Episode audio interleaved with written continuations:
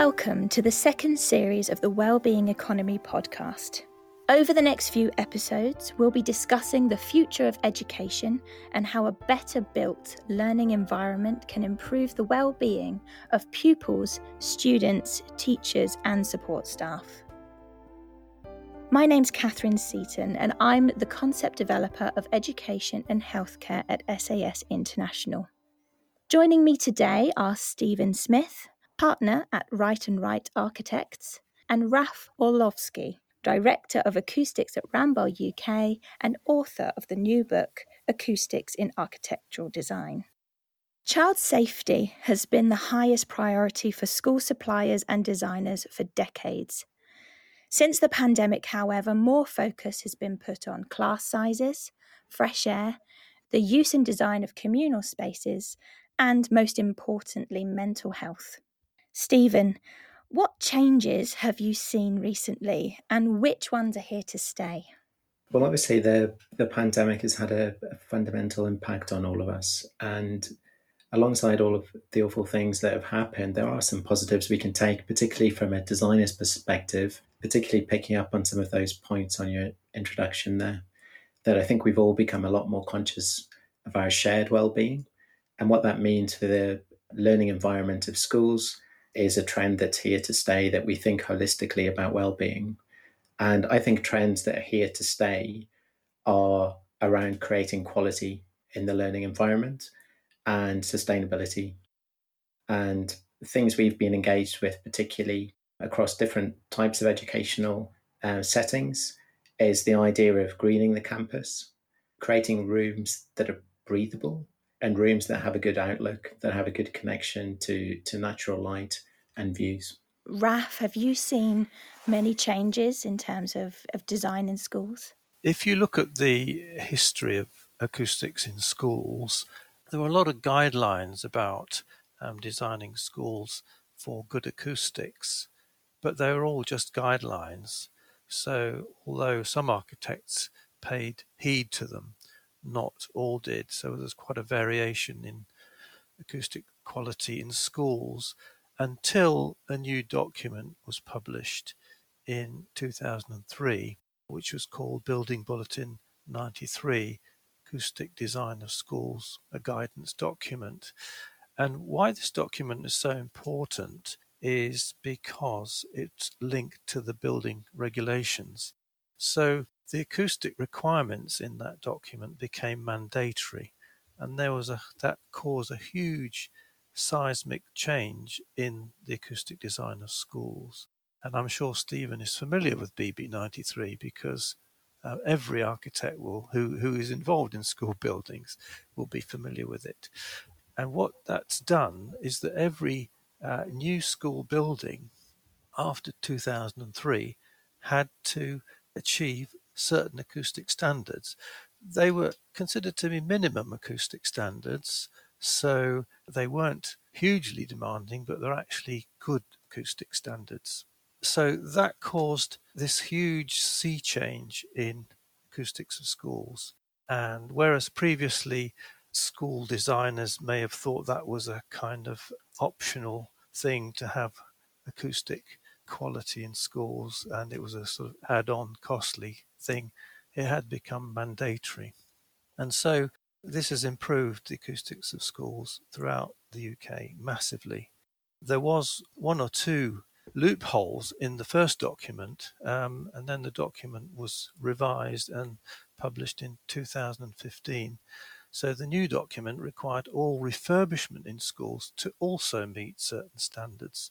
So that means that all new schools and refurbished schools have to meet these standards. So it is really provided all school children with acoustic quality in schools, which is good, enables teachers and pupils to hear themselves, and effectively it's it's a kind of improves well-being. One thing about COVID is that there will probably, and Stephen might may, want to comment on this, be a requirement to increase ventilation levels. Yeah. And if you increase ventilation levels, if a classroom is naturally ventilated, that means that the openings to let in and let out the air are going to be larger. So if a school is in a relatively noisy area, it might start exceeding the limits for noise coming into the classroom because of the larger openings. So this might actually change the regulations, or it might change the way schools are ventilated, and that's to be seen. But the increase in ventilation, I think, seems to be an important requirement that's going to probably become mandatory. I completely agree, Raf, and not just in the education sector. I think making buildings inherently more breathable is the trend that's going to come out of COVID that, as designers, we're all going to be very conscious of. Over the last ten years, the number of students with special educational needs and disabilities has more than tripled in mainstream schools. How do we accommodate the varied needs of this new school cohort and aid their learning? I think the, the thing in your question there that's most important is integration and understanding actually of the needs and the design of the environment and the S E N schools that we've worked on and how they can be integrated into mainstream school environment as well, actually does have a big factor from acoustic design. If we get the acoustics of a space right, then the ability for students to de-stress and calm from being in a quiet environment is absolutely fundamental to their learning. And there is a connection as well to the breathability we were just talking about. The ability to get air through a space is so, so important to S E N students. Not just what we all understand that if we get fresh air, we can concentrate more, but the fact that if it's breathable, the building, and we're using passive means to bring air through, we've got a much, much, much lower demand for mechanical ventilation. And in an S E N environment, having something mechanical that could be noisy, as well as not being great for your carbon footprint, can be very distracting for an S E N student. So creating the right spatial environment, and I'm thinking here particularly in terms of the actual rooms themselves, is incredibly important. And married to that, when we've actually been lucky enough to design some new build S E N schools, then outside of the classroom, making the most of outdoor space, and this idea of greening the campus is so, so important for S E N students, because it's completely understood that an S E N student won't have the length of attention span that you might expect. So the ability for them to be able to not be in a completely hermetic environment, but have a good outlook and horizon through windows and connection to outdoor space is part of their learning development. They do need to be able, in the course of a lesson, to be able to switch off actually, and then come back into a space of concentration. So having a breathable space with excellent daylight is so, so fundamental, particularly in S E N, but for any student, to be honest. Along similar lines, Raf, in your recent book, you talk about not only acoustic control in schools, but the varied sound control requirements of each room and space. And uh, I know in recent Ofsted reports that having quiet spaces for children with special educational needs has become a higher priority. Can you tell us a bit more about accommodating and controlling sound for different users within the space? For hearing impaired students and S E N students, there's a separate section in the regulations in, in Building Bulletin ninety-three with rather more stringent acoustic requirements.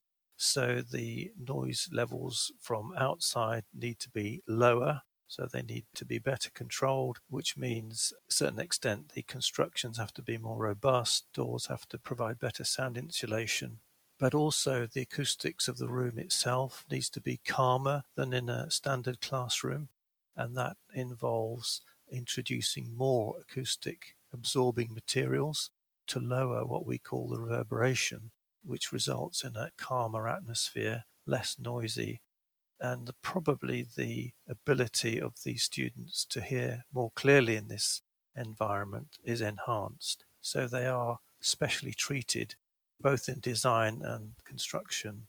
I'm going to expand actually on that a little more. There are so many standards and targets in this sector. We've got the seventeen United Nations Sustainable Development Goals, Ofsted requirements, building regulations. Raf, where, where do you start And do the regulations, do the standards go far enough, in your opinion?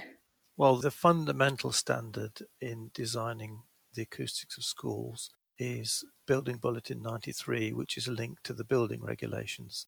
That's where all designers start, and the design has to follow a trajectory that will meet the standards in Building Bulletin ninety-three. And they have to meet it because when the school is complete, the classrooms will all be tested, and if they don't comply with the regulations, they will have to do remedial measures. So that's the fundamental document.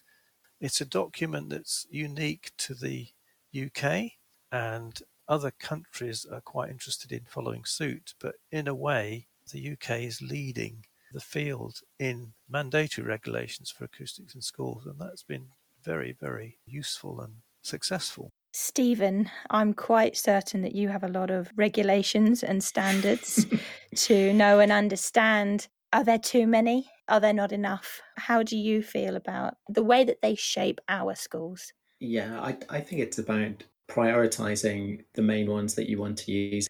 Our role when we're lead designer and working with the design team is to take a broader look at things. And the U N sustainability goals we found in the last couple of years have been a wonderful design tool because they put the targets and standards in very broad, legible terms. And I think starting from a conceptual framework that anybody, whether they're an adult or a child, can understand the conceptual basis, whether it's about a room that can breathe, everyone can understand that, the quality of daylight.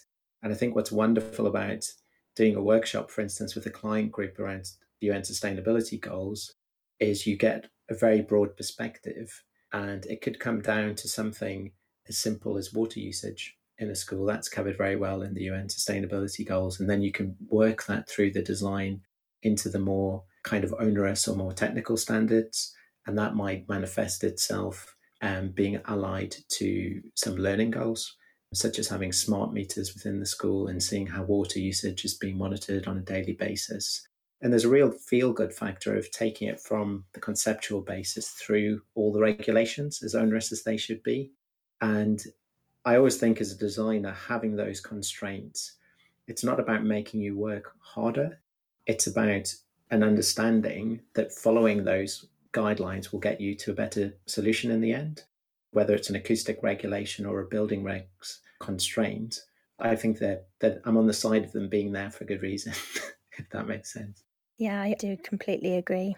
I keep hearing and seeing the word future-proofing when new buildings and developments are announced. How do we build schools with both the user and the environment in mind? Stephen?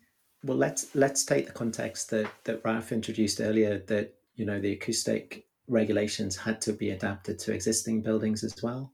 So for future-proofing, it's very hard to get to zero carbon, for instance, on an existing building.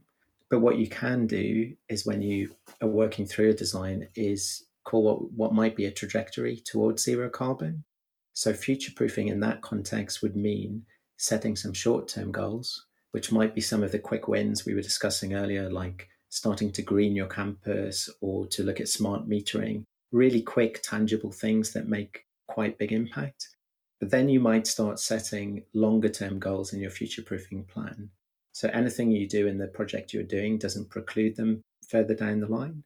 And that might be something like in a school setting, like a big move, like taking the school kitchen off running on gas to electric. Instantly, you've improved your carbon footprint. And also just thinking very, very carefully that we make the best use of the spaces that we have. So with an existing building, the idea of retrofit, you're going to make big, big gains quicker by improving your existing shell of the spaces that you have, by making those better energy performing before you start adding on. So the retrofit idea within architecture and design is that we take what we have and make it better. And then the future-proofing move then is how do you extend and how do you work with that? And that's a much, much more holistic way of us thinking about sustainability, and will be much more sustainable in the future. Raf, one of the, I would say, conflicting design challenges that I assume you might have is that we want to have these clean, wipeable surfaces, as well as, as you mentioned before, better ventilation as a consequence of, of the pandemic. Do these pose significant concerns for acoustics in classroom spaces? And how do we get a balance of perhaps of those softer materials that you mentioned, or even more sustainable materials in classrooms? Well, materials is the key here, and it may require the development of new materials or new forms of materials. So, for example, there are acoustic materials that you can install in kitchens to keep noise levels down that are wipeable. Now, they're probably not in general use in schools where they use softer materials, but if that becomes a requirement that, you know, everything must be wipeable, then the materials used in classrooms will have to change. But that change has already happened to some extent, but it may need to be accelerated. Also, the materials that are used in soft acoustic panels, one of the most common materials is mineral wool. The sort of material you put in your loft for loft insulation may not be sustainable in the future, so we may have to look for alternative porous materials that will do the same job. And there are a number of examples where acoustic materials are adapted to suit the requirements. So, for example, in sports halls, when the regulations came in, it was necessary to install acoustically absorbing materials, but that conflicted with the requirement of being able to kick balls against them and the balls to bounce back in an expected way. So materials had to be developed that were both acoustically absorbent and robust. So sustainability and future-proofing, it will develop as the requirements develop. So, Stephen, how is the use of school space changing? How is it affecting the design of a, of a campus or, or even a group of school buildings? We need to think of well-being and schools not just as places of learning only, but also as social spaces for everyone who interacts with the school, whether they're there as a teacher or a student or the community coming in to use facilities, particularly in the S E N environment. Providing spaces within the school and having care for them, such as a small library, can be incredibly important for S E N as a nurturing space. And the other social space we should think of, I think, and particularly post-COVID, is garden spaces. Schools have typically gone down the route of tarmac and having lots of play space. But I think there's definitely been a trend over the last five years, and hopefully it'll accelerate, that the use of green space within the school campus as restorative space, as spaces where maybe the more introvert students can go and find spaces for themselves or to have a chat with their teacher. I think there's just become a lot more knowledge of the benefit of having those spaces, just through COVID not being able to interact, having those spaces where maybe not typically you associate with a school are going to be so, so important. I completely agree. I think public spaces and, and spaces for the community are key to not just schools, but all new developments, uh, mixed-use developments particularly. Raf, how do you control sound in those spaces, and how does sound and noise affect the mental health of the building users? Well, I think well-being is an issue that's moved up right up to the top of the agenda in schools now. And there are now special senior people in schools looking after well-being, because after COVID, there's a lot more need for enhancing well-being, because I think it's dropped a bit or or even more than a bit during the COVID. So looking after well-being is now quite a high priority, and anything that will improve well-being is certainly going to be pursued. And one of the factors is acoustics, keeping spaces calm, keeping spaces separate so one doesn't disturb another and so on, is part of the whole story. But, you know, there are many parts to this story, and anything that helps well-being is an important thing to pursue. Here's a radical thought, Raf. I don't know if you've encountered this, but perhaps clients have become better clients during COVID because we've become so much more in tune to certain things that maybe in the past, if it was a minimum standard rather than a best standard, certain aspects like landscaping or like acoustics might have dropped out of the priority list. And I think people understanding the benefits of them mean they're more likely to become embedded in the architecture and, and the engineering of spaces. We're certainly finding it with clients now that they're much more responsive to that discussion as well, and we'll probe and we'll ask for more. And that asking and that dialogue will lead inevitably to some great design developments and innovation, which is what we need to hit these sustainability targets we're talking about. Yeah, I agree. I think clients have become more sensitive to the issues you've just mentioned, which is very welcome, of course. Raf, I'm going off to uh, order your book now. It sounds really good. All right, yeah. Well, it's, it's it's very good value for money. You know, it's only twenty quid, and um, you know, every good architect should have one. We'll get one for the office. Stephen, Raf, thank you very much for joining us on this podcast. Thank you. Thanks. You're welcome. This podcast was brought to you by S A S International. Stay tuned for episode two, where we'll be discussing our vision for technology investment, sustainability, and improving learner concentration in schools.